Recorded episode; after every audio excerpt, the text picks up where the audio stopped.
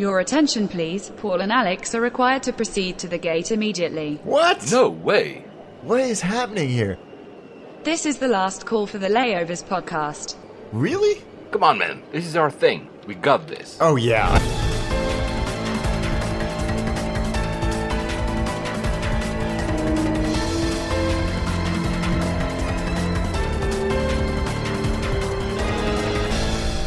And we made it. Of course, geeks. Hey everyone, Paul here. Know that we had a small technical issue, and with no time to re record this podcast episode due to our heavy travels, I had to use a backup voice track. So please forgive us for the slightly less good quality of sound, but I'm sure you will still enjoy it. Here we go. Flight 58 to Bangkok. Hi, Alex. Bangkok at this time of year must be hot and sticky. Yeah, well, I was there. It's hot and sticky, a bit rainy, and a lot of traffic, actually. So I was there very recently. So we're continuing our tour of Asia in the latest episodes, and the next one will still be in Asia because I'm basically spending my entire summer in Asia. Uh, yeah, done- you seem to be bouncing around all over the place. yeah, I think I've done almost 50,000 miles in the month of July, and that's just being back Oh. and forth. I should have just stayed in Asia, actually, not come back to London. Yeah, you just I was just gonna say that you should need to rent a little apartment and just stay, there.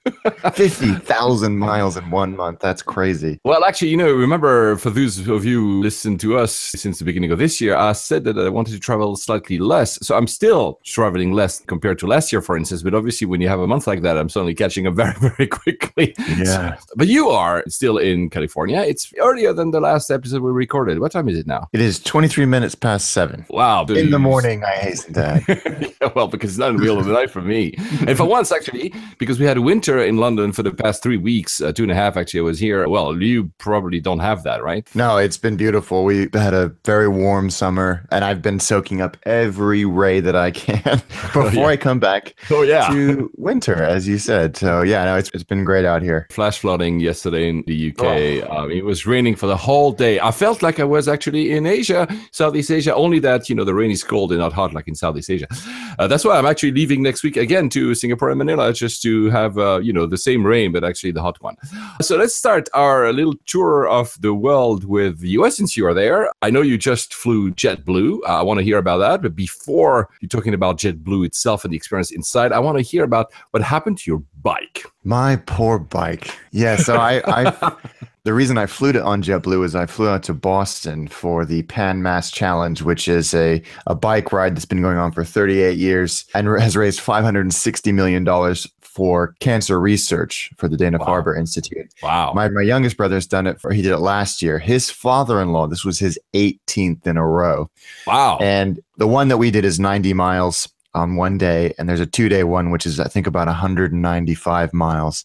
And I've been training on a bike in the UK and I wanted to bring my bike with me. So I got this TSA approved case. Yeah, it looked Uh, nice. Give me a picture. It yeah, it's very clever. The the wheels come off and it sits on a little metal bracket. Is it, is Um, it a, a, a, a shell, as in, is it like, or is it like soft? It's soft, but it's quite clever because when you take the wheels off, you slot the wheels in the side panels and they provide protection for the frame. Oh, and the, the the frame that it sits on inside is is metal and and pretty impressive. I, I liked it and it was incredibly well reviewed. And British Airways brought it out and it was fine. There was a little bit of just you know things that needed to be realigned and tweaked and all of that.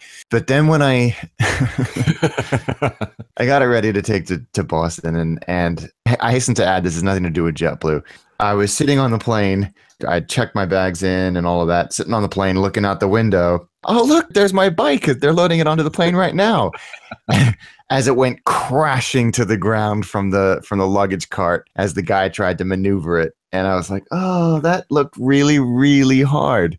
And when I got to the Boston, one of the the pegs where the gear shifter and the brake are attached, it had shifted. It was not bent. It it just swiveled on its position. But when I bent it back, it was really hard to do, which showed how just how much force must have been on it. So, but Oh, wow. that uh, that was fine. That didn't really affect me during the ride. But on the way back, this was the bit that I still that's still very funny to me. Now it's funny. At the time, it was everything except funny.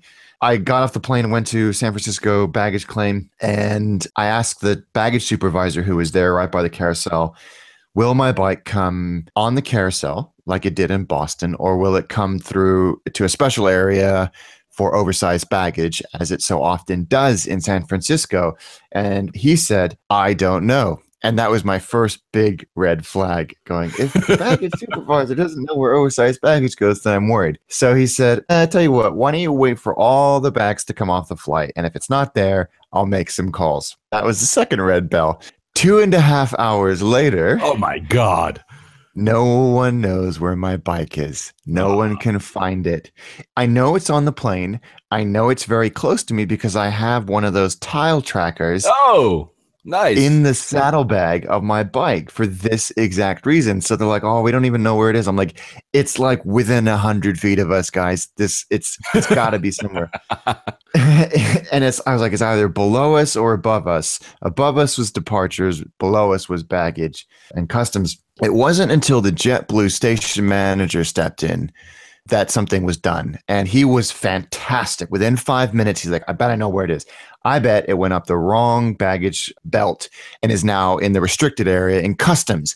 We as JetBlue don't have any international flights out of San Francisco, so I don't have access, but let me make a call because I'm 99% sure that's where it is. Sure enough, five minutes later, he comes around the corner with my bike. And that's exactly what had happened. It had gone up Wow. uh, the wrong belt into the restricted customs area.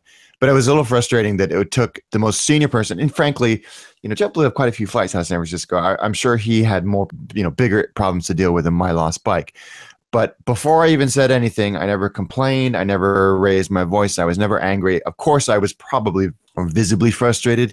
He's like, I've talked to my colleague here. We're going to give you $280 of JetBlue credit for your time. And then he said, I know that doesn't go anywhere near compensating you for your time, but it's just a gesture of our goodwill because we know that you're a frequent traveler with us. And I was impressed because that's not a small amount of money. Yeah. And the way that he framed it and positioned it, I thought was was very very nice. It again, it wasn't JetBlue's fault. It was their ground handling company at San Francisco. They have a third party ground handler. Uh, would I transport my bike again? Well, I have to to get it home. So yeah, but um, unless you have a hard case and that those are a more expensive and b a lot more time consuming to pack your bike up, it's going to get a little bit bashed around just by virtue of the fact that it's got to go through the baggage system. So yeah, that I think my bike had more of an adventure than I did on this little sojourn to New England. Before we go to the actual product inside, because I've never flown JetBlue, so I'm very curious. Yeah, well, I, I understand your feeling. I never flown a bike. I've flown animals. I've flown cats. It was in Yeah. Europe, and it's super stressful, especially when I saw one of my three cats. I recognized the cage I had uh, bought on the tarmac, sitting there for almost two hours. And I was like, the poor cat doesn't have your earplugs and must be listening to all these sounds. And and then you're like, oh, will they turn out the heat, you know, in this front part of the cargo hold? And I, I was going to the pilot like 25 times. Anyway, I, I I understand how stressful it can be. And that leads me to my second remark. Is it not strange that uh, some airports have everything like that automated and means that here somebody must have put your bike in a wrong belt? Yeah, especially with oversized baggage, there's no way that it's just going to get put on with um, with all the other baggage. And I think actually that was the problem is that because JetBlue comes into the international terminal at San Francisco, even for domestic flights, Yeah. the probability of an, of a mistake like that happening is very very high. So when he said his theory that it had what gone into the customs area, I I was I thought of course um, that is the most logical explanation because the customs area was literally on the other side of the wall from us, which is why my tile app was being picked up. They had to call in a favor, not even call it a favor, just call a contact within the customs team to let them through to collect it. And then they had to inspect it because it had gone into the restricted area.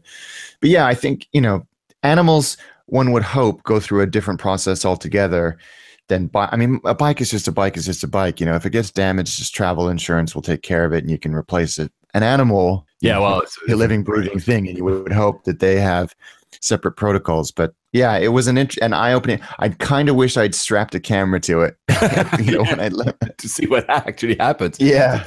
So tell us, how was uh, the flight? So did you fly what? Did you fly in economy? Did you fly business? What did you fly?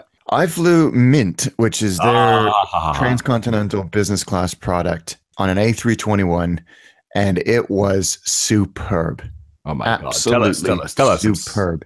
So I was a suite. So I had my own space with a door, What? And remember, wow. this is on an American carrier, transcontinental, on an A321. I had a six foot eight lie flat bed, big old screen, uh, and like I said, a, a door that closed to my own area. wow. Four, at least three power outlets, separate power outlets, and enough USBs to power every device I've ever owned. Uh, live TV and and free internet, high speed Wi-Fi, both of which are are available throughout the airplane. And actually, in- actually high speed. Yeah, perfectly fine. Oh wow. Yeah, uh, and free Wi-Fi and, and free live TV are available throughout the airplane. So even if you're economy, you get that as well. The food was outstanding. They partnered with a, a few New York culinary institutions, including some of the Mo- Momofuku brands. So because it was a night flight, they gave you this sort of three course on a single tray. Um, and it was delicious, absolutely delicious. And then when you land, they give you a, a bag to take with you with a with a hot bagel, a hot everything bagel, some juice, some coffee, really high quality stuff. That's really cool. Uh, is it a five or six hours flight? It was 505 on the way there, 605 on the way back. Yeah, so just slightly not enough to actually have a good night of sleep. And also, I guess this is why they give you this handout at the end to leave you sleep until the very tail end of the That- flight. exactly. And they have this little button that sits at the top of your seat where you press it and it, if it's illuminated, they'll wake you for meal service. If it's not, they'll leave you be. That's so smart. It is smart. I'm amazed that no other airlines do this, especially when you have a, you know, a reasonably compartmentalized business class seat, as pretty much all of them are. Um, Is it like a one two one configuration? then? correct. Okay. Wow. Yeah, one, two, one. So you, so not not all the seats are this sort of suite or throne. Oh. But I, so I had the throne, the suite on the way over there. Uh, this like again, all the seats have this very very effective massage function as well. I got a good amount of sleep. Um, the service was outstanding. I was addressed by my name the entire flight. Everything it was just so good. The amenity kit, Wow. the pillows, the, the the duvet. It was better than most of the intercontinental business classes I've flown in in recent years. On the way back, I was in a kind of a pair, you know, uh, two seats next to each other, and it was just as good. You felt just as private. Um, it was a day flight, so I had a lot more time to play around with all of the the features. It was spectacular. Just a Wow. truly world class business class product on an uh, American domestic flight. I would I would pick them every single time and twice on Sundays. Just so good. Well, then I hope that they actually start this plan of going from New York to London, right? Which is one of the rumored Yeah. uh, plans they've been having for quite a while. Because uh, this is not something you see every day. Oh, wow, I'm so jealous now. no, no, and they're good anyway. JetBlue, even on even in economy, just having the live TV, having the big screen, having the free internet, just just makes it go a lot faster. I was just so impressed by them on all fronts. Every component of the service was truly world class. who, are they affiliated with for frequent flyer miles? You know? Emirates, Okay, yeah. Well, I've seen that on Emirates. True, actually. Wow. Emirates, South African, or Cape Cape Air because that's sort of the regional carrier in the northeast of the U.S. Uh, those are the ones that they promote at the moment, but certainly I know they've got a strong tie-up with with Emirates and South African Airways. Okay, so it means I might be able to use my Emirates miles, some Skywards, uh, if uh, next time I go to the US. So I will try that. I need to try that just for the Yeah, sake of I mean, it was- it. It was good value too, considering the length of the flight, and and it just makes the business class. Pr- and I was thinking about this as I flew. I'm like, man, this really puts uh, you know Club Europe and all the other regional carriers to shame. but but but but only available on A321s and even then on the Transcon, so minimum of five hours. Well, it makes sense, actually, right? It does make sense, you know, because they have a, a big A320 and E170 and 190 fleet that they use for, you know, Oakland to Long Beach. And you're not going to need that product on that. Absolutely. And you can't do, I don't think, that level of, of fleet segregation, if you will, in Europe because you need an A320 to do London to Leeds. And then my father just did uh, Paris to Amman, Jordan, which is, you you know, pushing six hours in an A320 as well. So I don't think it's fair for me to compare Club Europe and what I think it would be fair to do is something like the other American domestic carriers and anything that's running transatlantic is that's a fair comparison. The flights are pretty much the same length. Yeah, I think uh, Delta is coming up with this Delta One, which also will have feature Yeah. a door. Uh, so we'll probably, you know, competition is good. We always say that. So probably we'll see that in for Transcon. I mean, you guys will see that for Transcon. I rarely do Transcon myself. I usually limit myself to the East Coast to the US. But uh, yeah, it's good. I mean, I, I and again, I repeat what I just said. I really hope that they come doing these flights from New York to London one day because that will be a great excuse to fly them. I would strongly recommend it, and I would be interested to hear other people's experiences if if you've flown JetBlue, but but particularly Mint if you had a similar experience. And for those of you who live in the US and we have status on one of the big uh, three airlines in the US, know that uh, JetBlue is currently running uh, a status matching promotion. So if you have high status on any of the big ones, and I think also like maybe on smaller ones, you they will match your status. It's uh, I did not yeah, it's summer. I think the, the promotion is called Summer Mosaic. I don't have it in front of me.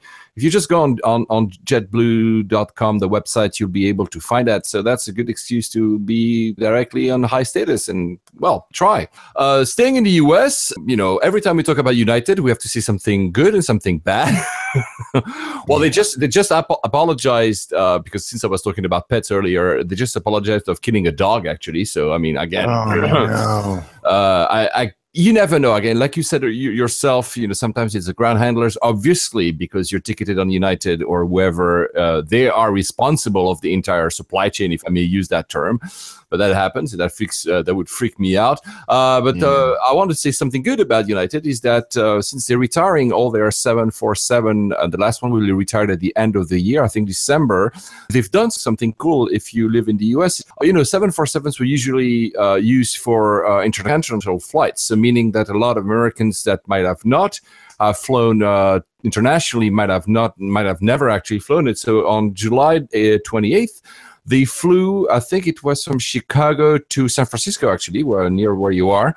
They flew one of their 747 400s to allow, you know, regular people in the US to try it for the one last time. And that it's pretty cool. Nice send off. That is cool, and uh, any anybody who uh, gives the uh, 747 the platform it deserves is okay by me. Yeah. so I'm glad that they do that, and I, you know I think it really reinforces the impact that the 747 has had on the traveling public's imagination. Yeah, and that absolutely. it's been given this reverence and an appropriate reverence as as it's being wound down as a as a mainline uh, mainline jet for so many so many airlines. It is sad, but it's also I think appropriate that so many people are paying respects in this way. I- It's it's this isn't the first story that we um Cathay did it, and a lot of other airlines that have, yeah. that have moved on from the 747 have paid their respects, and I like that. I think it's that's a, that's a good thing. And I like this one especially because they allowed regular people to fly it. It was just not a send off for you know PR Yeah. reasons and, and and staff, which they probably That's a do great by the point. at the end of the year. They probably do that on their last ever flight. But this one is, was open for the greater public to to use without a passport, and I think it's it's a good idea. And uh, to make a comparison, no one is making any send offs for the A340. Oh, that's true. A lot of people, especially the 343, it's kind of it's yeah. You're right. Actually, that's a really good point. The, no one, this- no one wants this plane anymore, right? no, no. I mean, it no, but the- I mean, it's never been iconic. no. as a note, let's remember uh, because you know sometimes, obviously, uh, when uh, we talk to people based in the US, they're very proud about Boeing, but not a single US carrier has bought the 747-8. So, well, you know, Yeah. Well, I mean, I get it economically, but it's still sad that they haven't. Uh, a bad news about United because we have to go there because we cannot just say something good. I'm sorry, guys at United. This, I mean, there's many stories coming out of the USA. We don't cover them all because it would be like uh, uh, we could do an episode a day about something bad happening in an airport in an airplane. But that one, you know, we've we've been talking about you know these new fares all the airlines are introducing, like basic economy and ultra basic Yeah. economy. And so basically, you you segmenting every seat in the plane with different pricing. And that is leading to some like what just happened there was this uh, i think it was a mother and a kid and the seat next to them in economy was free so there was no one sitting there but the flight attendant prevented the mother from putting her kid on it saying no no no no no no no somebody would have paid a good amount of money for that. It's a premium seat. You're not allowed to stretch what is this world coming to That's insane. That's insane on so many levels. One, just generally, but second, I don't know if it's policy or if this person was on a power trip, but there's no way that frontline staff, especially in-flight crew, should be having to do revenue management Yeah, for I the airline uh, or enforcing revenue management policies. That's just when when it's wheels up, it's wheels up. Who you know you can't move between cabins, and that's fine. But to suggest that someone cannot stretch into the seat next to them is just bizarre. And I'm sure that anybody within that airline's revenue management team would also agree with that. Absolutely. And I remember fondly when I was flying in the US as a kid, having, uh, you know, these three seats, a full row for me as a kid. And it was nobody ever told me not to, you know, lie down on the transcon. And I don't, I really honestly don't understand it. It's, uh, Yeah, it's, I mean, if if someone had said to my kid, you know, uh, or me, saying your kid can't, uh, someone would have paid a lot of money for that seat, and I said, well, when they show up, I'm happy to give them the seat, but until then, go away. well, your kids are destroying BA seats. That's different. Yeah, my youngest my youngest son is uh his his superpowers other than identifying Cold War British jets is projectile vomiting. So um, it's like if you want to take him, you take him, but uh, I suggest not getting anywhere near him. so still in the us a lot of confusion uh, one thing is for sure the laptop ban is lifted the us has confirmed it so none of the airports in the middle east especially in africa have this restriction anymore it's still the case though in the uk you still have to uh, bag especially for instance uh, istanbul or beirut you still have to put your laptop in the checking luggage and there was a bit of confusion because tap uh, the portuguese airline a few weeks ago came out with I think it was a Facebook update telling like, oh, now laptops will not be authorized in checked-in baggage to the US. And people are like, what the hell? So it's the exact reverse of what we had. So now you don't have to put anything. Then uh, somebody at uh, in the US said, no, no, no, no, no. This is not true. But, and that's where the confusion comes from. But we're not telling you the new rules. So basically, now the only thing we know is that the US is implementing new vetting procedures they're not telling the rules probably because they don't want you know to give hints to terrorists but it leads to a lot of freaking confusion which i've, ex- I've experienced lately in in actually in airports you see that the security measures have increased but you're not sure which are actually valuable or not have you have you seen anything in the us yourself or No, I mean I I I have TSA pre, which I have to say is just a wonderful thing. I was through security on both in San Francisco and in Boston, which are busy airports, in no time. It was a breeze. It's so easy. But I do feel really bad for the airports who constantly have to amend their protocols and and educate the staff about what's okay today and might not be okay tomorrow. I haven't seen it directly, but the airports have my sympathy because it must be impossible to keep up with these rates of change, especially at airports like like JFK and and Atlanta and uh, O'Hare, these huge airports where you've got thousands of security staff that need to be briefed on the situation, which seems to change every day. The protocols were not uh, disclosed to the public, as I just said. But what we know is that it, it- it's a mix of new measures of sniffing dogs, explosive trace detection, uh, swapping, of course, of luggage for chemical traces, physical inspection of electronics. This means that it will access electronics. And this is why TAP probably wrote that. They said, okay, if they want to see all the electronics, they have to be readily available. Where in the check luggage, that would mean that whoever, for every airport in the world that flies to the US, they would open the, the checking luggage. So this is very much unclear. It's clearly again against terrorism, Al Qaeda, and ISIS, and etc. But I mean, it's it's it's not easy. And like you said, for airports and airlines, because airlines have to say something to their passengers, and I, I wouldn't be very happy if I see that my luggage has be tampered with uh, when I mean I never almost never check in. But first of all, I would never put a laptop in. But even you know, I would not feel completely comfortable. Well, I mean, so often, I, I would say 90% of the time I travel from the US, I will be unpacking my checked bags at home, and there'll be a little note Yep. from TSA or whoever's uh, their rep is saying, We've searched this, and then signed by the person that searched it, which, in terms of accountability, I actually quite appreciate because I certainly haven't had that out of any other airport uh, Yeah, like except. San Francisco. So they are more often than not hand inspected or or tampered with. But you're right. At the same time, it's a strange situation. And again, we've mentioned this in so in episodes in the past that if they're doing it because they're acting on credible intelligence, then they're doing what they need to do. But at this point, it's how it's been implemented and how that implementation has been so fluid. It's hard to know what they're doing. Yeah. The only thing we know is that uh, it's increasing in the fall. That's the deadline. And that I think Reuters reported that they will also require more uh, passenger data or face sanctions. So, any airport authorities that do not provide more data about passengers uh, that are flying to the US might face sanctions. Obviously, the passengers might not be allowed to fly. So we'll see where we'll, we continue to monitor this. Uh, it's I get it we get it. We never actually said that these measures were, were not good, as in we understand the safety concerns. It's just that the uncertainty is not easy to deal with as passengers. What can you actually bring on board? Where do you have to put it? Will I be able to keep my laptop or camera with me or not? It's that these are yeah. the kind of questions that are not easy to answer people who rock up to the airport and are denied something that they thought they could do because someone hadn't updated the website to reflect the latest and greatest policy change. I think you're going to have a, quite a few situations where people are disappointed or frustrated or thought, oh, brilliant, I've got 12 hours to work on the plane. And then they get to the gate or to check in and say, give me your laptop. yeah, I, I added to the confusion, there was another article I uh, that it was from the ACLU that said that the TSA testing new requirements asking passengers to remove books and papers, like what? even more stuff. Yeah, yeah, yeah. So then that got out. The TSA denied it and said, no, no, no, we're not. But the next day, the secretary of the Department of Homeland Security said, well, we might actually ask passengers to put papers in a different bin. So again, it's uncertain. And again this is the confusion. We don't know whether or not we will have to do it. Obviously at you know when you're like lining up you will know.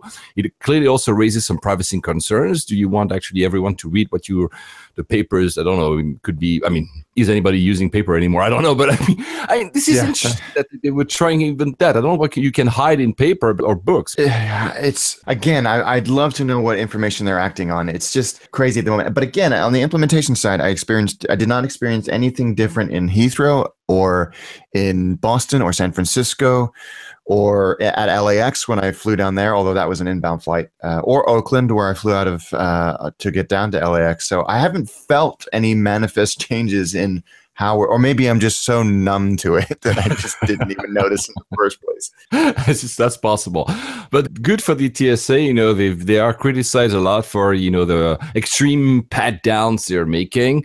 And they've just uh, launched a competition and uh, tech competition. They I think the the prize money is 1.5 million dollars. Asking uh, holy people like you. I mean, we're not that much of geeks. I mean, we're I used to code, but it's a long time ago. To come up with better algorithms for the scanning machines to say we want to reduce the rate of false positives. So we want to uh, making sure that when we are actually patting down someone, is that the machine truly detected something odd and not having these a lot of false positives. So good for the TSA to actually do that. I like that that idea. Yeah, at least they're being proactive because it's just it's a, it's a necessary evil, the whole thing. And if there's any way you can make it slightly less dehumanizing, then I'm all for that. Yeah, and I think the first prize uh, is uh, half a million dollars. So, guys, if you think you have coding skills, just go on the website. By the way, I've promised that I will get the show notes back in August. We're still in August. I still haven't done it because I've been flying all over the place, but I will because we, I've had like feedback of people saying, "Oh, this is so cool. I mean, I want to know more," and then they don't find anything on the website. So, I promise you guys by the end of the month, all the show notes for all the past episodes, including this one and probably the next one, will be on. Uh, since we're you just mentioned that you flew Southwest, uh, so did you get that 737 737 or not? no, unfortunately, I didn't. Although my plane was again in the in the last few experiences I've had with Southwest, nearly brand new. It's certainly less than a year old. I love those guys. Anything shorter than two hours, and I'm all over Southwest. They just are fantastic. Everything is straightforward. The in-flight service is almost universally warm and genuinely friendly. They have a, a, a free streaming service of live TV, and then you can pay like five bucks for internet or something like that. But I, I love those guys. I think they're great. That we were on time.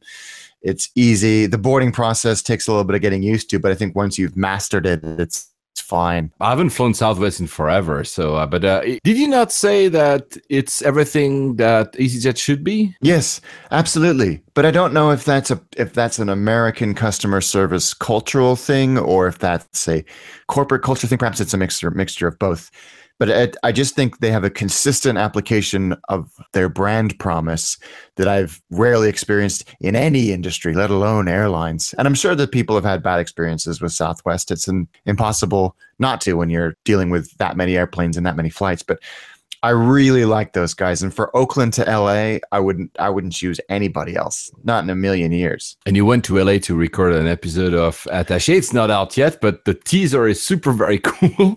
Uh, if you, Yeah, if you, Greg- guys- if you just go on the Attaché, just do uh, what's the, name of the website again? Because that redirects to YouTube. So Attaché Travel on YouTube and or Attaché attachetravel.net. Dot net, Um, and if you go, find us on Facebook, we I think I put the uh, the teaser up there. But yeah, we uh, the highlight of that trip, by absolutely no question, was we chartered a helicopter and Yeah. flew Ah, under the departing traffic at LAX at 100 feet along Wow. the beach, and then flew over midfield at a thousand feet with triple sevens landing underneath us. my Uh, God, that's amazing. So that was cool. So I think, Greg, I didn't know this, but when we, when I booked it, I told him, and I because I wanted to make sure he would be okay with going in a helicopter with the doors off so that we could film. Yep. And It turns out that Greg is a total helicopter fan. Oh, Like, wow. Just freaking loves them. So he, I think, I think the episode will be very uh, helicopter footage heavy. Even the teaser was a uh, was a Terminator Two uh, pastiche. So he, yeah, I think it'll be fun. But yeah, Robinson uh, R44 out of uh, Van Nuys Airport with l- the guys from Light Flight. I want to give them a shout out because they were they were really cool, and I think we were different to the usual customers they get in that we were aviation and film dorks. So we like flew right alongside the Hollywood sign and all over. It was fantastic. If you're in LA, look those guys up. It's surprisingly reasonable. I will definitely do it. I'm a fan of going over cities with helicopters. I've done it in Tokyo. Of course, obviously, I mean, Narita anyway would be way too far, but you're not supposed to go over uh, Haneda. Nobody would actually uh, not respect those rules. So sadly, I've not done it. The only time I actually had this experience was when I was doing flying lessons in Cyprus. It's a smaller airport. Larnaca will do it one day. Haven't have we done it? I've lost track actually of the airports we've done on this show. Done, well, we've done 58 airports, so we're, you know Yeah. we're gonna have to retread some old ground sooner or later. and uh yeah and i was also like in a um, in a single engine and i was seeing all the places because we couldn't land back we had to wait for traffic to clear. So we were circling and i was seeing all the Ah. and i have lots of footage as well from back then. Anyway uh, back on track the other thing something that will make uh, our friend kendall very happy. Remember the flyers right had uh, requested that there would be a law submitted to congress to limit the race to limiting um, leg room and width. Yeah, a judge uh, actually so co- congress refused and now a judge said well, whoa whoa whoa, whoa you have to look at it. Uh, he, acted, the, the, the words from the judge sa- is this is the case of the incredible shrinking airline seat and this federal judge uh, ordered the Federal Aviation Administration, the FAA, to review seat size, leg room on commercial airlines. So we'll follow up. Maybe uh, actually we could invite Kendall one of these days to talk about about this. Uh, I know that. Uh, she always tells us that we fly way too much in the front of the cabin to understand uh, what people are suffering. It's not true, but it's uh, maybe good news. I mean, uh, we had that debate. We're not going to go there today, but maybe Kendall, uh, if you or one of your colleagues wants to jump on a, a podcast one of these days to talk about regulation for the airline seat, I'm sure that a lot of our listeners will be happy to know that there will be some law to limit uh, that race to sh- the shrink cage of the seats. Uh, another news in the US, LaGuardia, which I think we've, I'm pretty sure we've actually never done that airport in our show.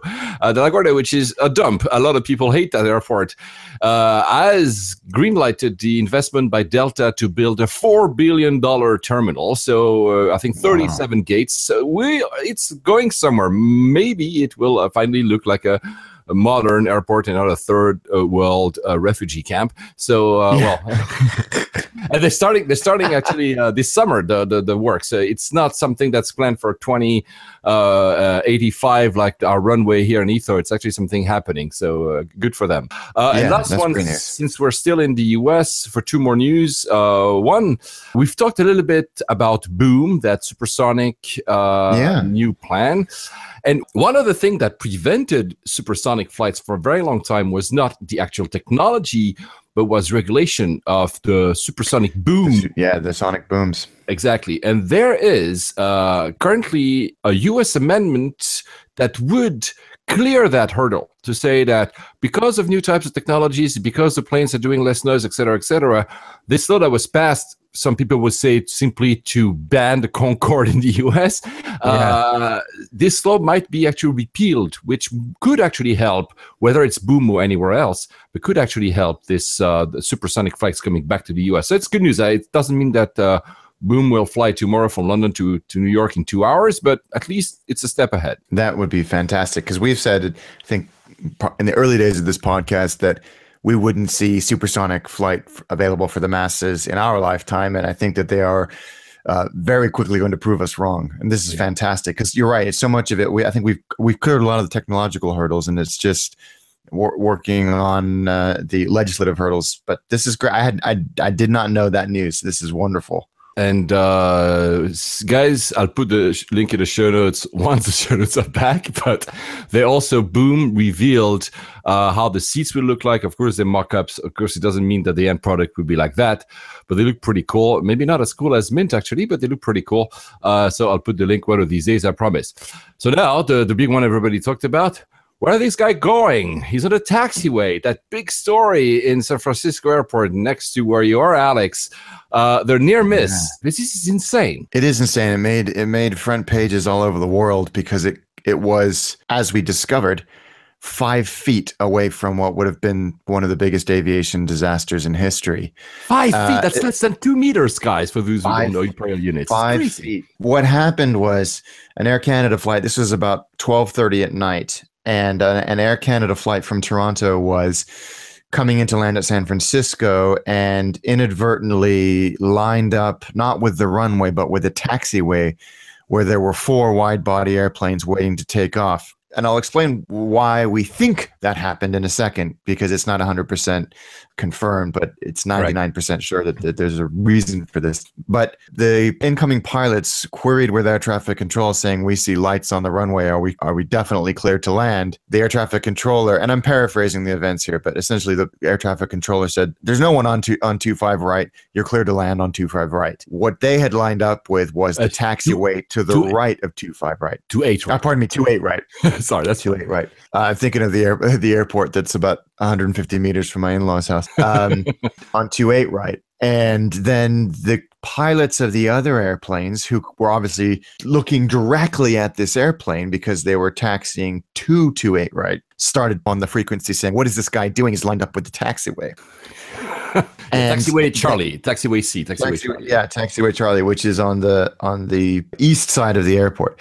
And at that point, the controller issues an order to go around, and the uh, the pilots had already initiated. But by that time, when you factor in the height of the tail of a Dreamliner, there was five feet of vertical separation between the landing airplane and one of the the static departing airplanes. That's crazy. Uh, and there was a little bit of horizontal separation, but again, we're talking in, in feet here.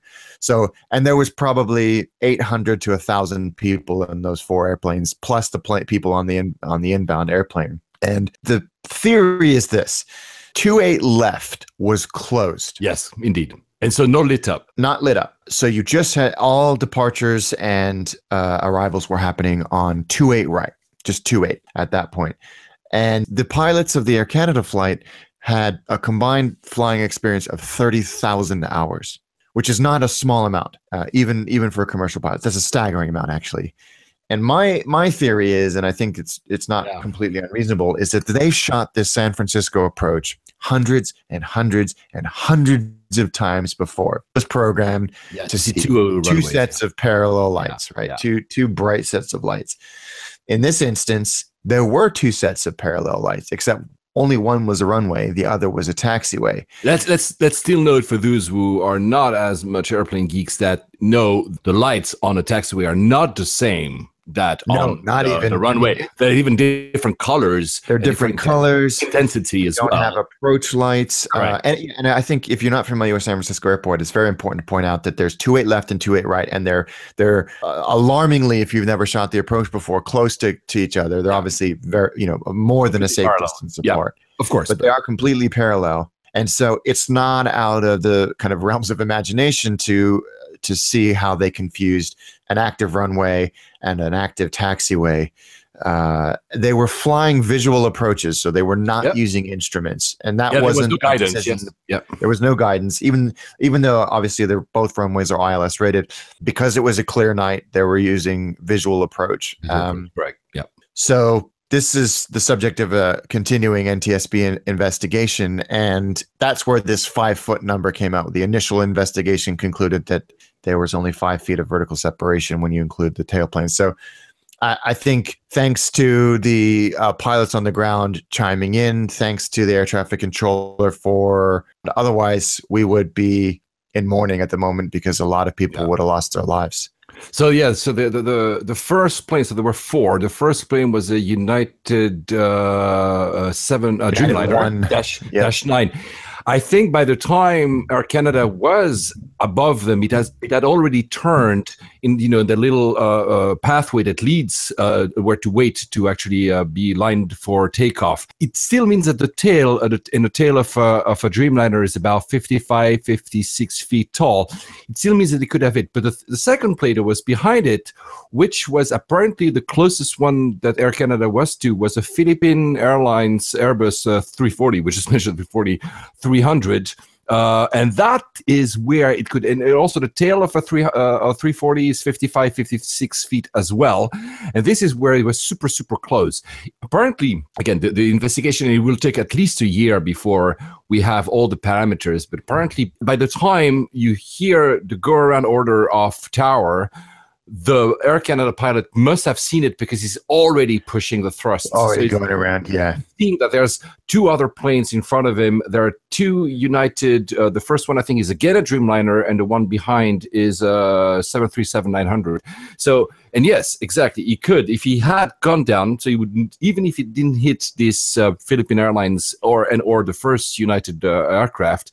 You, you would have crashed right into the two other ones uh, with, of course, still a, a speed of landing, and that would have been at least we're talking what uh, in a in a in a Dreamliners is like 280 passengers maybe, and then a 737 maybe 180 or 190, and then that would have taken the toll to 600 people. Seven. This Yeah. is just insane. Honestly, this is It is crazy. insane. It's it's it sounds like um, you know, from from my amateur perspective, it just sounds like a combination of otherwise innocuous circumstances Right. combining to create a near disaster.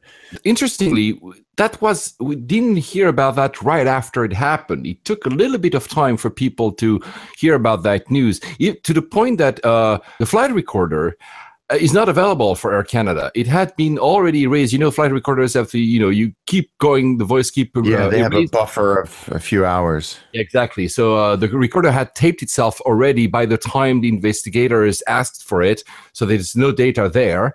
Uh, but it's. ah, well, I mean, we're obviously very thankful nothing, nothing happened. The other, the other uh, insight here, and it was that there was a single uh, ATC uh, in the towers, so one single person handling all traffic. Was that also did, did play a role? We don't know. We'll learn. Uh, one person. I mean, when you hear, actually, by the way, I love the demeanor of. We don't know which pilot said that. Like, uh, where's this guy going? He's just like with so much demeanor of like normalcy, you know, not like Yeah. panic or anything.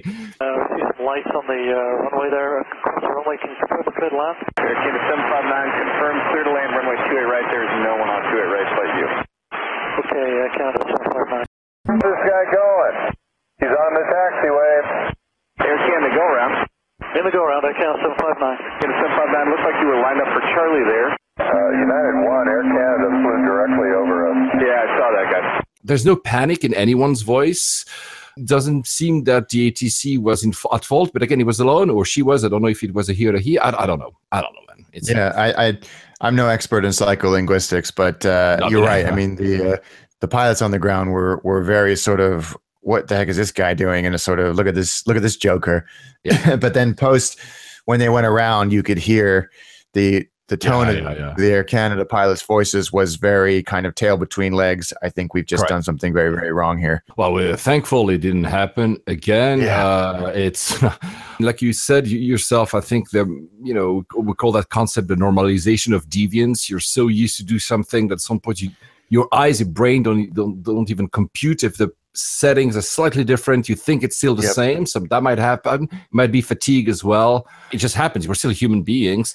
Well, we're, at some point the NTSB will come up with a. But I mean, I just, wow, you know, because uh, as for a reference, because everybody says it would have been the biggest uh, ever catastrophe, airline catastrophe.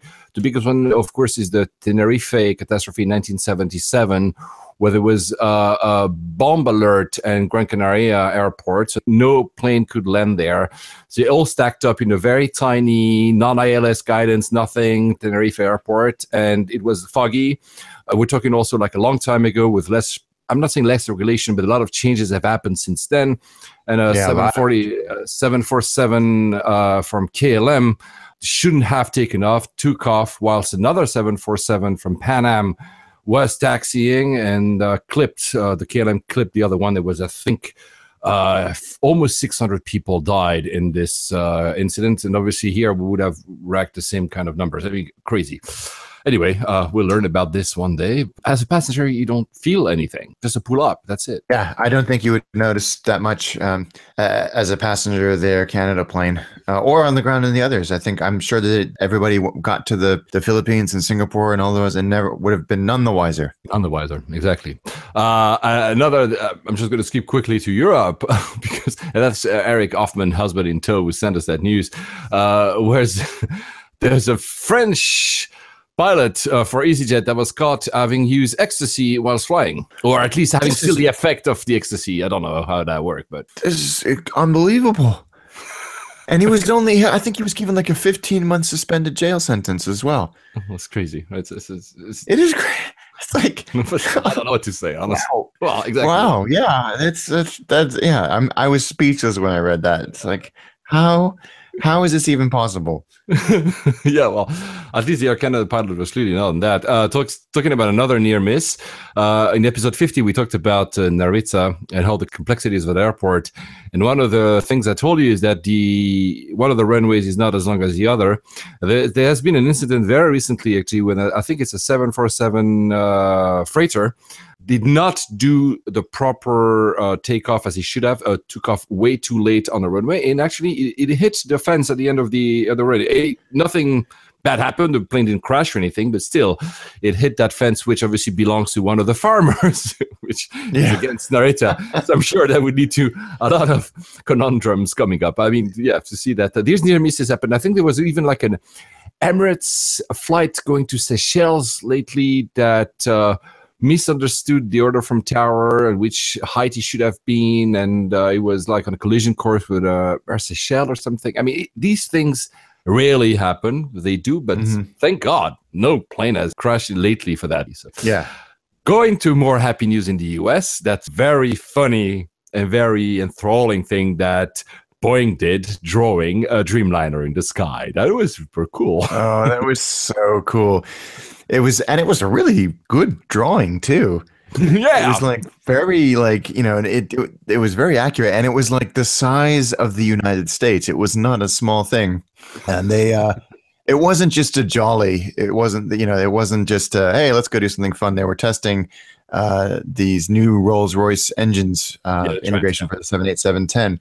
So that it wasn't like they were like, you know, burning fuel for the sake of burning fuel. They had to do this, I think it was what, 17 and a half hour super long yeah yeah flight just to, to, they had to do it anyway. So they thought, oh, let's have some fun with it. And it worked because it was such a huge thing, like within the aviation and AV geek community to watch this thing in real time I don't. I hope no one watched it in real time. I, I almost did because I weird. caught it when it was half done, uh, and I was like, "Wow, what is this?" And I then left the screen open to see the. I mean, I, I think I didn't see the entire thing because it, night was coming up or something. But I mean, uh, they, they've done it already. I think uh, in 2012 they had written in the sky 787. Seven eight seven. Try their logo, but it was not as well done.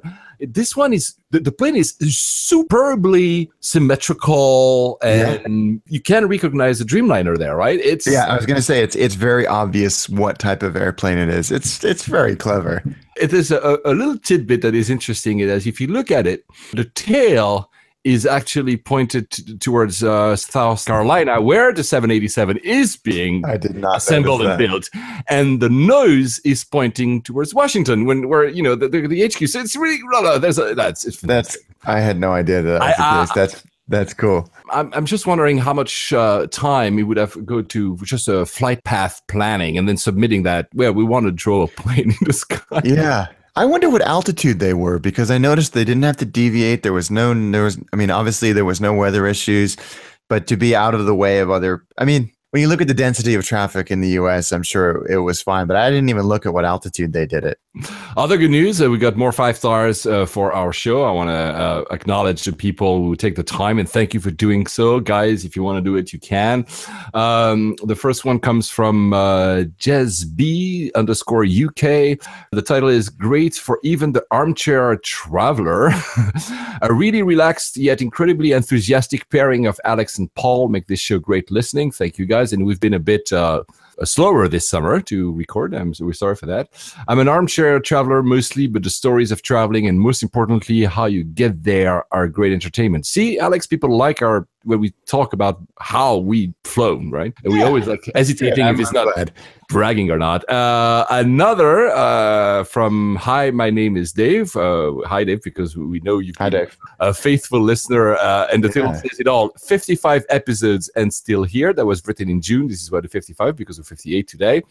The Layovers podcast continues to improve with each episode. Wow, that's really kind, man. Alex and That Paul cover general aviation news, sprinkled with engrossing stories of their own recent air travel experiences. If anything like me, you'll be often envious. Johan. uh, so yeah, th- thank you, and uh, and that's where it actually hurts me. I'm not sorry, David. You were not trying to hurting me, but he says at the very end of uh, his lengthy review, because longer than that. Uh, pro tip: Google layovers to find the show notes. Yeah, well, I know. It's a lot of work, man. I mean, Yeah. you do all the editing for the show anyway, Uh, and then to try and compile all those notes is that's that's, that's a big that's another job. But I'll, I'll I'll have them, guys. I promise you already on the show, and I'll have them. Uh, there was also Peter Johnson uh, who quipped that uh, we talked in the previous, I think it was it the previous episode when one of our listeners were listening to the KIX episode at KIX, and he sent us a picture of uh, somewhere in England, uh, I guess, uh, when he was listening to episode 57, and a picture of his dogs. Uh, so, Peter, the question is Do your dogs listen to layovers as well? Please let us know. and finally, I want to also give a shout out to at Decryption on Twitter. Uh, he mentioned this because he said, Wow, finally a podcast with chapters. So I'm very happy that uh, the extra work do Oh yeah. chapters is being recognized. And uh, I need to thank Peter Evans at Evans uh, PW, if I'm not mistaken, because he's the one who told Decryption to listen to us. So, guys, thank you uh, so much. Another shout out I need to do. I forgot in the last episode. Sorry, Bernard. I was again uh, a guest for Analyse Asia. Uh, it's a weekly podcast about everything tech and innovation in Asia. We talked about Cathay in Singapore. It's a 40 minutes episode. I'll put the link in the show notes, but uh, I highly encourage you to subscribe to Analyse Asia, uh, an S, not the way the Americans write it with a Z, Analyse Asia. It's on everywhere. So thank you, Bernard, for inviting me. And uh, now we, we decided that I'm going to go there every six months to talk about what we talk every week or so here uh, with Alex. Uh, so let's go back to another near miss. I don't know if you heard about this one, Alex, because uh, I know that you've been very busy having a lot of barbecues whilst in uh, uh, in California. Another near miss. It's not. Remember, guys, I was telling you that uh, when I left Incheon, Seoul, the, the planes are avoiding uh, North Korea, but not not all planes are avoiding Oh North Korea. Uh, there's this uh, Air France flight, uh, AF293, uh, that You know, the big story is if you're listening to any uh, news channel now right now is this standoff almost between the U.S. and uh, Kim Jong Un in North Korea. Uh, North Korea is running a lot of uh, missile tests. They're promising like nuclear warheads. I mean, we're not going to go there, but obviously it's very tense. Well, they've just recently done a missile test, and according to data, and there's a video I'll put one day in the show notes, that this missile on the way down literally was a few minutes off that Air France flight. Wow. That's terrifying. I know, you know, you didn't.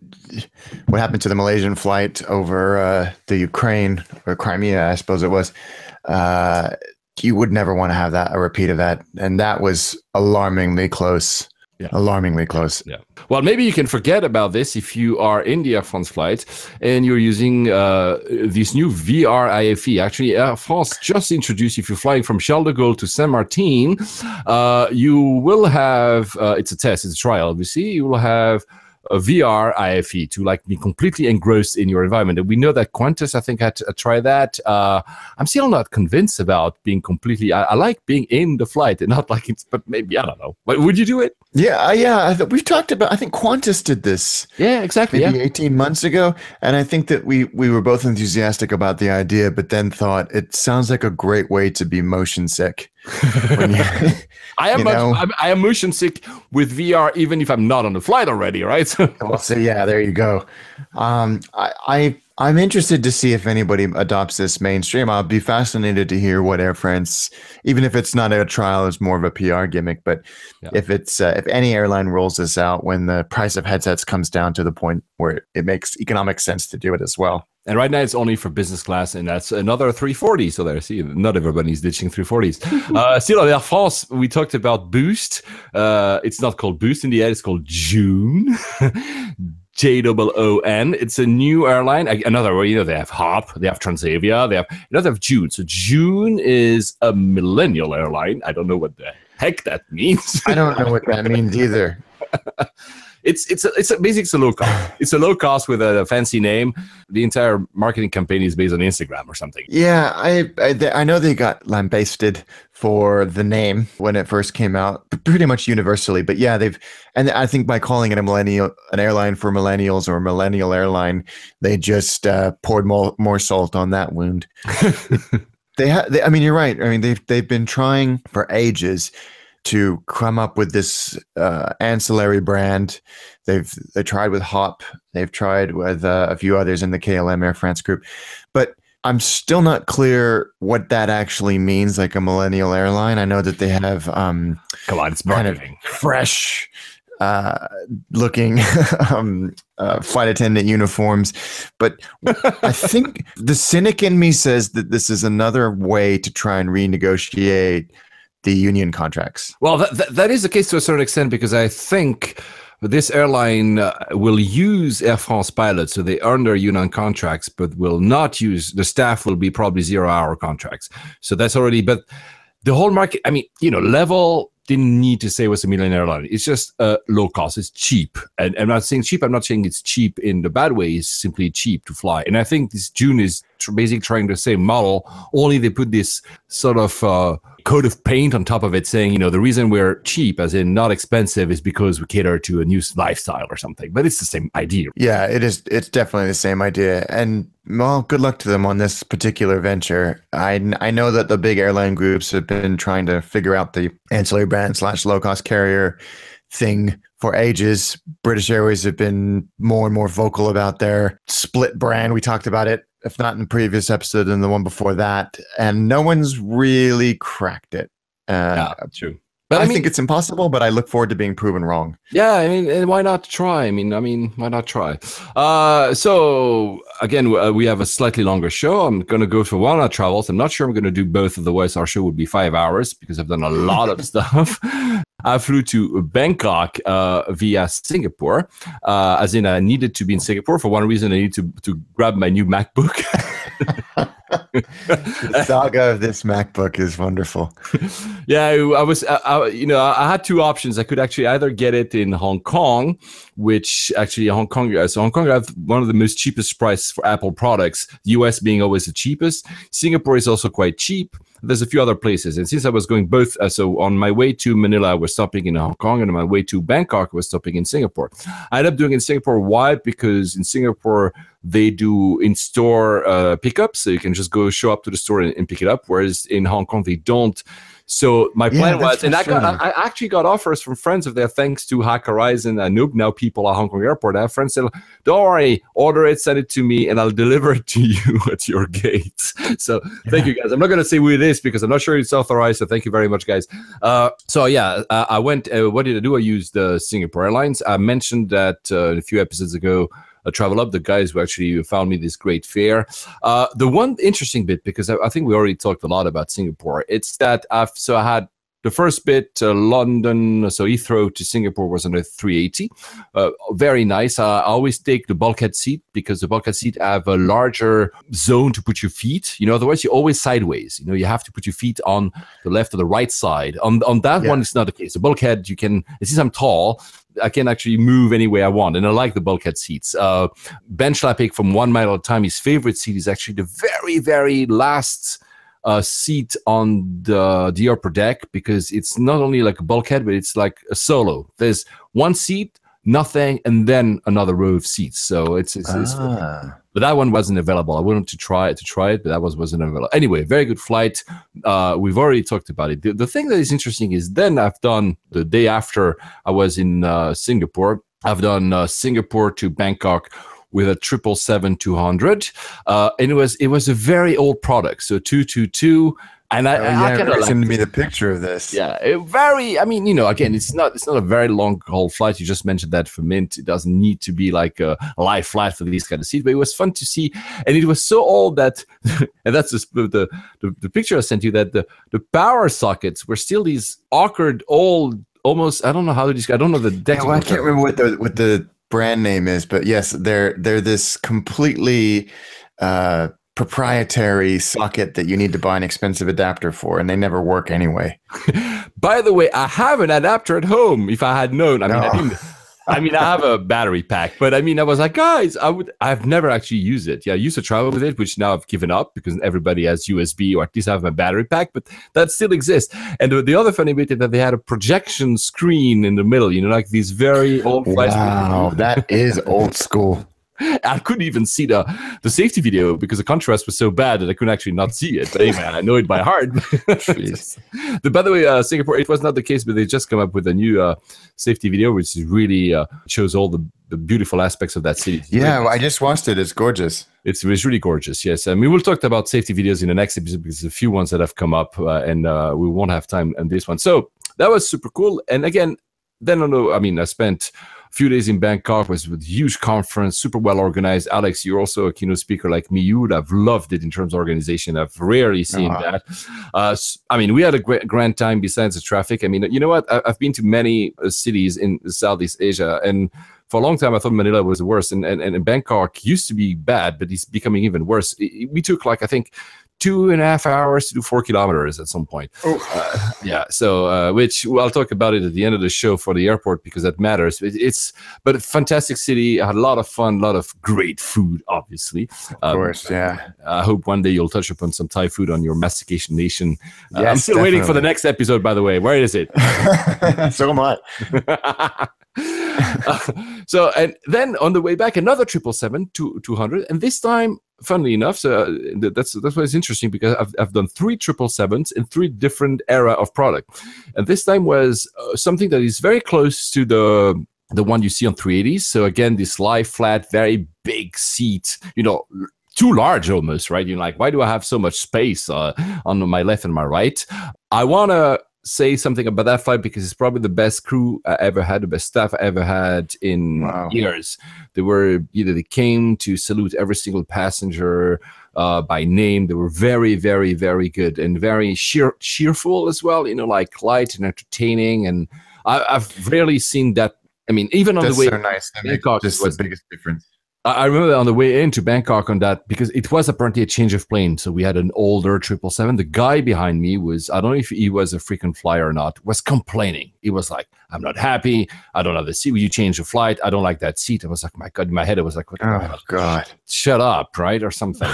and I, the poor head of Uh, you know the, the the crew was was there, and it he was so well trained at handling that. Everything he said was perfect, not being you know rude, not taking it anything personal. It was I was like impressed in how well they were trained, which is you know it's sometimes com- contrast with the stories we are from the U.S. and people would go in shouting matches and stuff. He was Yeah. he, he, he, he, he changed the situation from something tense to something that worked, and the person even started, stopped complaining. I mean, he was an old fart anyway. Sorry if you if you listen to our show. I didn't tell it to your face because I'm polite, but you were an old fart complaining for nothing. Uh, and, and, and then Singapore, and uh, which yeah, I need to say something, Alex. Singapore is considered one of the world's greatest airports, and I'm sure you agree, right? Mm, absolutely. There's one thing they need to change, and I, I forgot to tell it. Every I think I know what you're going to say. The carpet. No, that's not what I thought you were going to say. You know why? The because carpet. not the color. I mean, that's you know that's taste. People might like it or not. I, I'm I mean I'm neutral about it. It's super thick and sticky, which means when you have a carry-on, it just doesn't go fast. You have to really pull your carry-on a lot, which in other airports where they have either marble or some kind of you know plasticky thing, it just goes. Uh, It's not the entire airport, but at the gates, maybe they've done it so that people, when they get into the plane, and since it's slightly bent, so that their luggage are not going too fast, you know. But when you go out of the plane, you're like, why is it going so sticky? When I have to pull, it seems that my my carry-on is five times the weight of. So guys at Singapore, everybody would listen, just change the carpet, please. Anyways, so took the uh, took the um, uh, triple seven back to London. That's and that's a refurbished triple seven three hundred. So this is a very new, latest uh, business class, and that's really a Nice. success. So it's still very large seats, though. It seems to me that they're not as large as these 380s that the previous uh, uh, version of the product, but man, it was a really wide seat, Yeah. wasn't it? it's still very wide, but it feels I don't know if it's if it's actually not as wide or if it's simply by design the design of the seat that makes it feel but it's still so it's still the same system. You still if you want to go to a bed mode, you still have to go up and basically you take the the, the backrest and you, you put the backrest on top of the how do you call that? You Yeah, I can't even imagine the, the word, but yeah, basically it's a reverse recline. yeah, exactly. Thank you. You reverse recline the seat and it makes it the down. bed. So that hasn't changed. The feeling of sleeping, I didn't have a bulkhead because there was none available, but so I had to to sleep sideways. But honestly, super, super, super nice. Uh, uh, it's a, it's it's a success. I mean, I'm still I still prefer the herringbone products of a CX of a Cathay Pacific, but it's a fantastic product. Uh, really nice to sleep. Again, I'm tall. If I mean, it's always kind of the litmus test. Can I actually sleep normally on this? And yes, I could slightly bent, probably not fully, fully, fully. Uh, but you know, you tend to sleep on the side anyway when you have to sleep sideways by definition. you- exactly. The one thing I don't understand is they have like, like you said for Mint, they have like now 25 different plugs everywhere. One thing that's very nifty that also exists on the 380, you can plug uh, headphones both on uh, the near the armrest or near your head on the other side actually. So I mean, there's good yeah, depending idea. where you are, the cable doesn't run all the way. It's it's it's, things like that. Are, they have a few USB for power, and also have a USB to actually uh, align, so to actually have your content displayed on the screen in front of you. I've never been uh, able to get that. work. I never tried, to be honest with you. Yeah, I don't. It's Uh, but I mean, really, honestly, super solid, good storage. Uh, the storage in the previous version wasn't great. There's this very small stuff on the side of the screen. It was not really uh, practical. The new one is actually much, I think, much better. Less flimsier as well. So again, really good product. The one thing I don't understand: the screen is not touch sensitive, so you still have to that's use weird. Yeah, it seems like nowadays, and not that I, I'm not complaining, but it seems that nowadays every single airline, when they install a new kind of IFE, have very super reactive touchscreens. This one you cannot touch. You still have to use your remote control. I don't That's know. weird. What do you think? I'm sure there's a reason for it, but uh, yeah, you're right. It does seem slightly uh, because it's not like uh, airline IFE remote controls have the best uh, interface. They're almost universally confusing. It's not. This one is not too bad. It's. A, I still think that Turkish is one of the best. This one is not too bad. I mean, it's. Uh, it's very slick. Very looks very nice, and the interaction is not perfect, but it's closer to what it used to be. Honestly, it's it's it's a, it's it's a good one. Lots of content as well. I've seen the stupidest movie on my ever, ever It's called The Fate of the Furious. And uh, and what I don't understand, Alex, and tell me, you know, uh, maybe in the US it's even stronger than that. Uh, have you seen a movie called The Belko Experiment? These guys No. locked in a tower. I mean, there's blood everywhere. It's like super violent, right? That goes. Anyone says a swear word, they bleep it. I'm like, in what world is blood and heads being chopped okay, but uh, motherfucker is not? I just don't understand that. it's a good question. It's a good question. I have I- no idea. I have no idea. I have no idea. Anyway, fantastic experience. I'll talk about Singapore and Singapore Airline more in the next episode, and I'll also talk about the other trip I've done to Manila in the next episode because again, we, we want to we want to give you a little bit of extra you know meat because we're not recording as much. But if I were to do the, my second flight, I've done my, well, my third or fourth for the month of July. But anyway, it would be way uh, too much. It we'll, we'll reserve it for next uh, for next time. One thing though, just as I landed in Manila, I had a new feature. I don't know if you've seen it yourself. It's not exactly airline related, but travel related in Uber, and I really love it. And I want to say uh, thanks Uber for having implemented it. There's now a in-app chat system. Uh, Yes. that's so nifty. So I got it like three, four weeks ago, and I saw actually the news coming up yesterday or two days ago. So maybe I was, you know, in a testing group or something.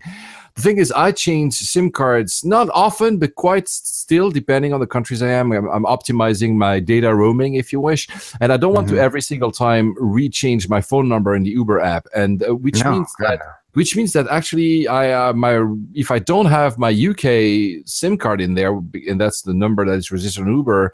If people were trying to call me and or to text me, I would simply miss it, or I would have to have my second phone with me, which I sometimes do, but that's not very convenient. The in-app chat is fantastic for that because for once, and I had the experience right in front of me. The the, the driver sent me a, a message. I was like, "What is this notification? I've never seen it," and it was actually in, in app chat, and is really cool. So, guys, I mean, I, I said on, on Twitter, uh, uh, I think it was when I was in Manila, Uber has truly changed my life. And I, I know there's a lot of criticism about Uber and all these apps, but, but it has really changed my life as a traveler. I don't know about you, man, but Yeah, absolutely. It's- Uh, you know, setting aside the the yeah, the other corporate issues in terms just in terms of plat- platform and product, it's a game changer for me. Yeah, no matter where you go, you can almost always depend on it.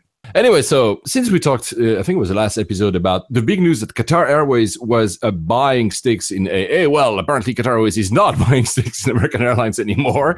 They said, no, well, we changed our mind, which is probably very welcome from American Airlines CEO. He must be very happy about that. Yeah, I think it was. I mean, we talked about this at the beginning that it was such a power play move by by Qatar to do to do this and not tell them, and then them find out and say, "Oh, we're not really American." weren't exactly thrilled, and then for them to say, "Yeah, you know, we've looked at it a little bit further, and nah, we don't really want to do it." It's such a power move, and uh, I think guess the la- the latest bit is that they're looking at JetBlue now as an Yeah, that's a rumor. Yeah, that's a big rumor. Uh, well, that would make sense. It would make sense. It absolutely would make sense. I, I mean, so would American Airlines, I suppose, because Yeah, they course. are an alliance partner, at least for the time being. No, they're Um, not. American Airlines uh, uh, uh, just said, and I think it was uh, two weeks ago, said that they will end all their code shares were Qatar and Etihad. Oh, for God's sake! I missed that. That's so childish. Yeah, and that was just before the announcement of Qatar was not investing in AAS. So I don't know if there's any link whatsoever, but at least that was a, re- a rebuttal from that intent of buying AA, maybe. But you know, they or maybe the other two big American Airlines gonna tell AA guys, you're gonna. I don't know. Wow. Yeah. Well, I did. I missed that piece of news. That's. Uh, they're just as bad as each other. they really are. They really are. It's just. Ugh. Yeah. I thought it was a a, a very um, ballsy move on Qatar's part to to make this this investment without even talking to the uh, the leadership team at American. But it was very typical of Al Baker to do something like that, and then to to say, "Nah, no, we're good. We changed our minds." yeah, I don't I don't know, man. It's we we love and we said many times, we love Al Baker for his bold moves and he's outspoken, but sometimes he goes too far. Uh, have you seen what he said about you know all the? I don't I don't have the quote in front of me, but it said something about and he had to recuse himself and apologize publicly that all the flight attendants in the U.S. looked like grandmothers. Yeah, That's- yeah, that was it was unnecessary. I mean, Yeah, even if it's a thought you have in private, it's just unnecessary. Yeah. Um, and I'm glad that he apologize because that's the least he should have done. Yeah, and I think uh, American Airlines pilots, and that was also in the same kind of week-ish of the announcement that American Airlines would stop uh, code sharing. Uh, they actually published an ad uh, in Ireland and other places about how Al Baker was not reasonable and was saying things that shouldn't happen. So there was, of course, it was. It's not just American Airlines staff deciding to do. So clearly, there's a lobbying behind. I've been doing that job. I know how he works, but still, it was there was a lot of pressure. He had to re- recant, which is uh, not bad. Uh, The two last things about Qatar, uh, I've not. First of all, I've not I could have flown them many times in my past to go to Asia because I'm again I'm going even next week, but I, I'm still not confident to be honest. One thing they had to do, uh, it's not completely linked with with this, is that they just offered visa-free entrance for more than 80 nationalities, so you don't have to have visa anymore.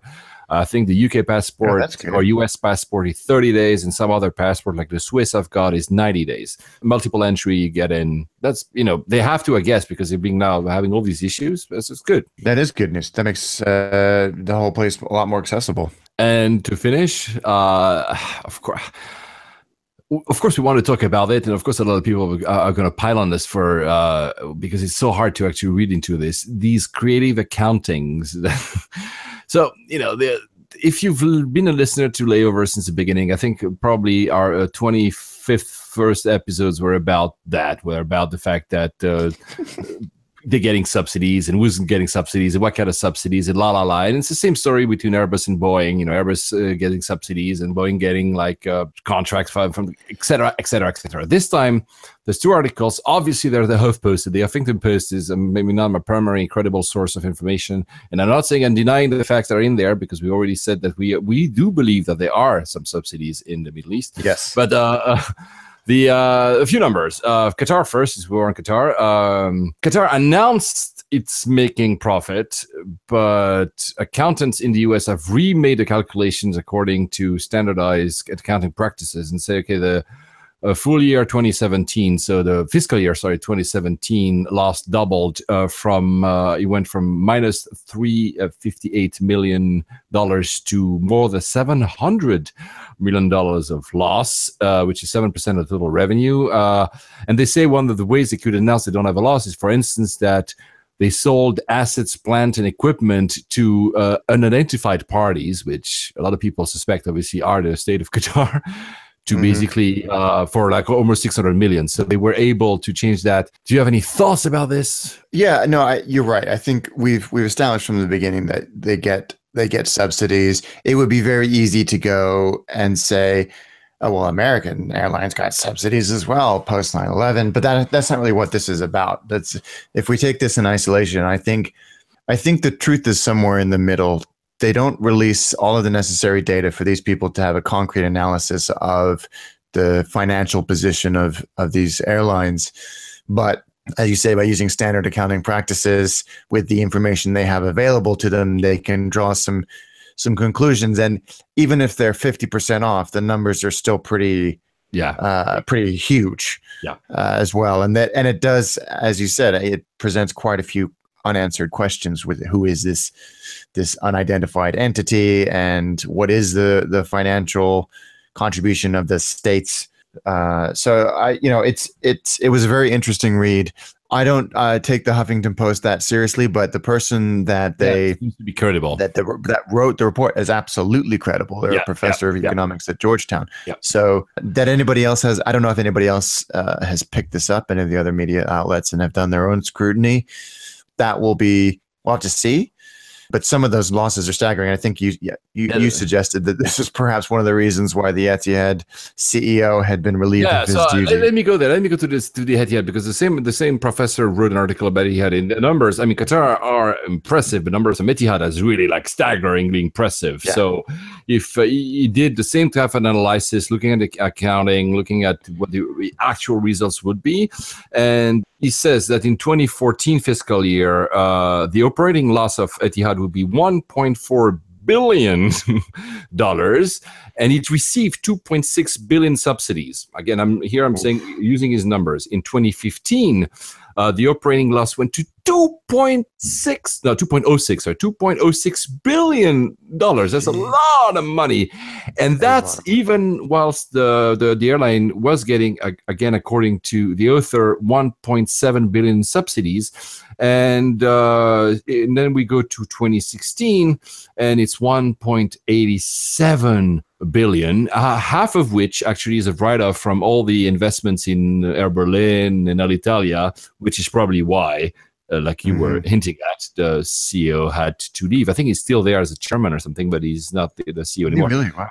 it's it's it's i mean we always had this stance that for us out of the three big middle eastern carriers emirates is probably the i mean of course it's been there for a longest time it's actually profitable actually they probably maybe are as well some state aid like you hinted at as well like the different kind of state aid you know that somewhere else in the us are being Mhm. subsidized to the to the to the rate of eight hundred dollars per passenger. So they are some but uh, the most solid one.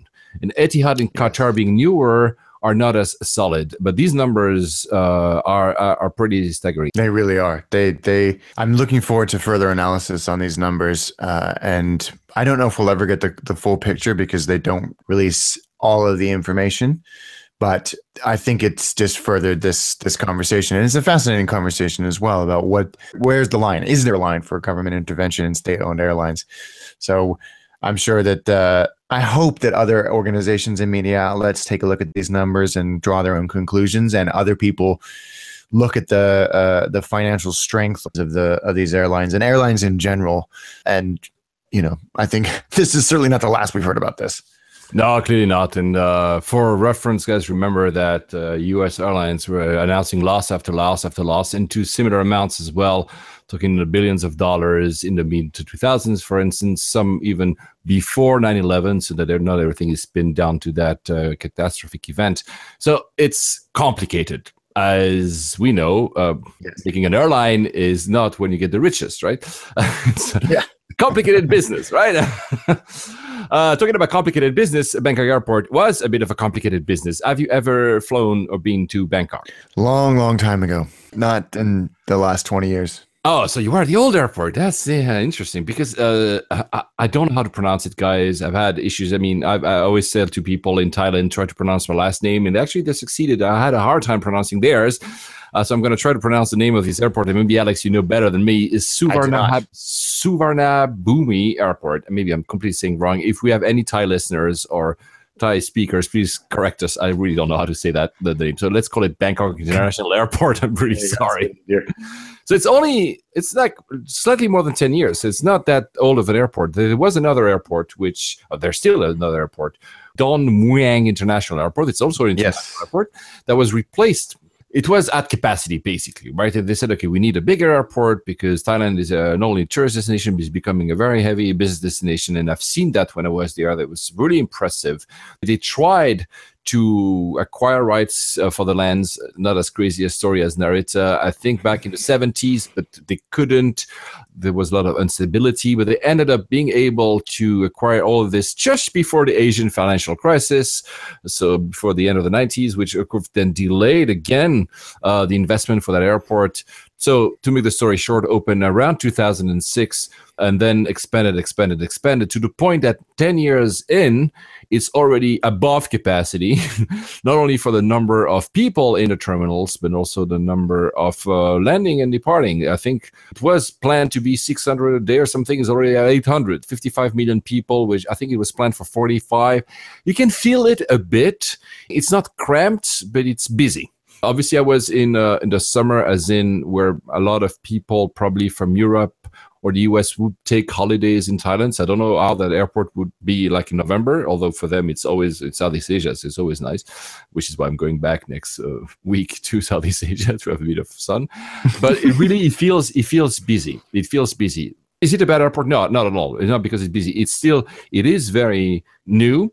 It, it shows a little bit 10, 10 years, but it's still very new. The one thing that is not great is uh, signage. If it's your first time, understanding where you're supposed to go after your gate from your gate to immigration and you know there's a visa procedures in thailand. Most people have to actually have a visa. There's some uh, visa free countries. Uh, it's not absolutely clear.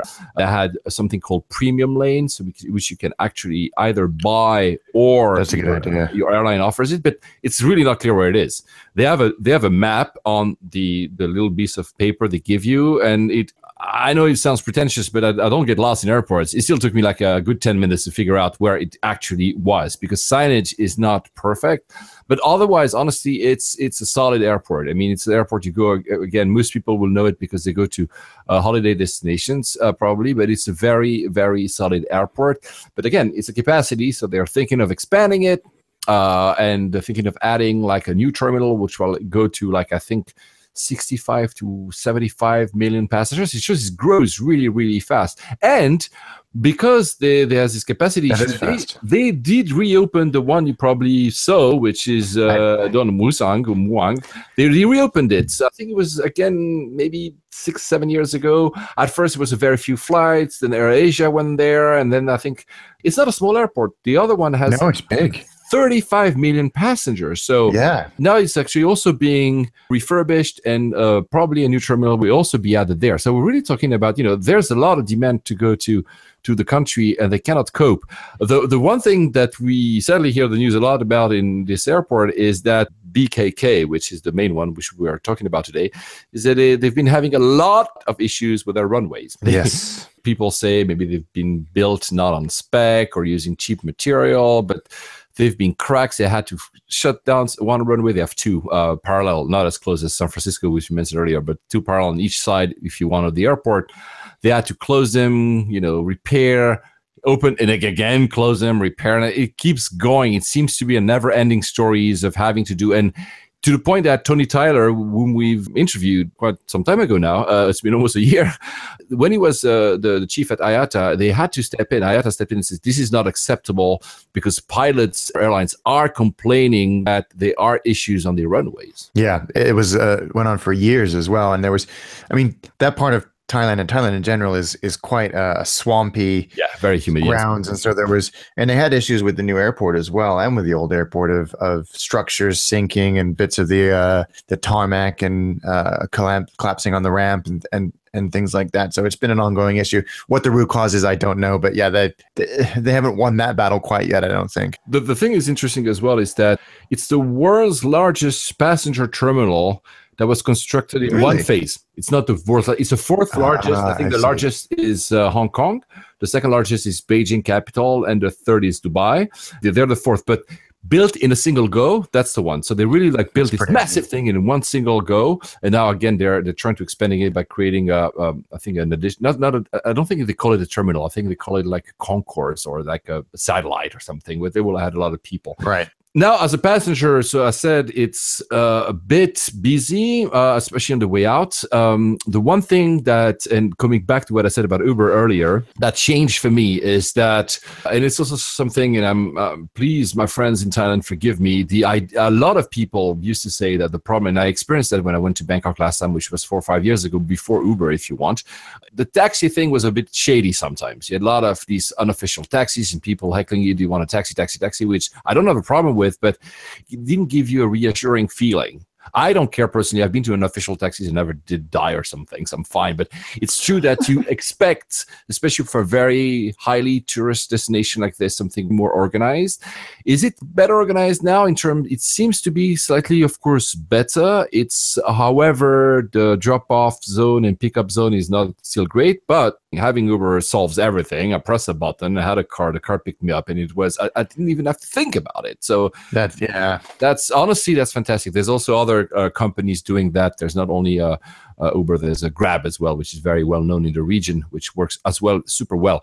And traffic, uh, there's an expressway, so they build an expressway to the city because the airport is not that close to the city. If you're lucky, the expressway gets you there in about 35 minutes. If you're unlucky, it could take four hours. So it's really traffic in Bangkok can be something really crazy, uh, which goes to the question of is it good for layovers? I'm not sure it's great to stay there because there's a few nice lounges. I've been to one or two and they're nice. I would tell you go to the city, but then if you're stuck for four hours in to go to the city, then you have an issue. So, uh, and a friend of mine actually experienced that. We uh, it was the end of July, and the 28th of July is the birthday, the anniversary of the king. They had shut down the entire expressway. It took him from Bangkok airport to our hotel, which was slightly west of the city. It took him five hours and 40 minutes. How is that even possible? Because there was no expressway, so I had to go like, and everybody was going through the back streets and whatever. It was honestly, I got lucky. I got in the city. I mean, I had a meeting with a super cool startup that does uh, corporate travel management called 30 Seconds to Fly. I'll talk about it one day. We might even uh, invite one of their founders. So it was not exactly in the city, but it, it was super quick. But yeah, five hours. My God. That's crazy. Other than that, when you get back, when you want to uh, check in everything, it's also busy. I don't want to say cramped because it's not cramped yet, but it's a bit busy. Again, it was high Hmm. seas for tourism, but it's a good airport. Um, I don't want anyone to to the little things I've said here to not understand it's a good airport. It is a good airport, but it's not to the standards yet of Singapore, Hong Kong, or Incheon. Uh, but I'm sure because all the money they're investing in in augmented that it will get there because it becomes like all these Asian hubs. It becomes really big, big, big, big hubs. So it's a Yeah. impressive airport. So Alex, uh, you should uh, record an episode of Attaché there. I'd love to. and then spend the rest of the time in a car trying to get out of the airport. uh, okay. Um, again, a slightly longer episode, and I talked a lot again. Uh, where are you flying next? Are you ever coming Home. back to the UK, or you think decided to stay? Because honestly, the Yeah, weather no, is we, so, we so. did extend our trip a little bit, but we are back uh, next week, and then lots and lots and lots of uh, regional travel between. Well, for the rest of the year, it's crazy. Yeah, you, we, we talked about it off the show. And I'm not going to reveal where you're going, but uh, I know a few ones that are really cool. Even more stories to tell. Uh, as for me, as I hinted at earlier, I'm going uh, to Manila again, at Singapore one day, and then Manila for uh, four days. But this time, and that will be also in the next episode, hopefully, I'm flying um, so Swiss from London to Zurich, then Singapore Airlines to Singapore, then the next day again Singapore Airlines to Manila, and then on the way back I'm flying Cathay to Hong Kong, and Very then nice. Swiss the triple seven three hundred ER ah, with the solo throne seat. I'm really looking forward to that one. So Back cool. to Zurich, and then uh, uh, 320, I guess, probably back to uh, London Heathrow. So a slightly different take than last time. I'll compare the two in the next episode, and obviously. For once, I can reveal which one will be the airport for the next show. Will be Manila because we'll have been Yeah. twice. So it will clearly. And sorry, guys, because a lot of people probably are telling us, guys, you're only doing Asia these days. That's my fault. Alex is not responsible for that, so please complain to me. anyway, good luck with the bike on the way back, Alex. And uh, Thank you, sir. I will let you guys know how it, what state it's in when it arrives back in the UK. Which also will allow us to talk about BA. We have a lot of stuff to talk about BA in the next episode. And until then, happy travels. Safe travels, guys.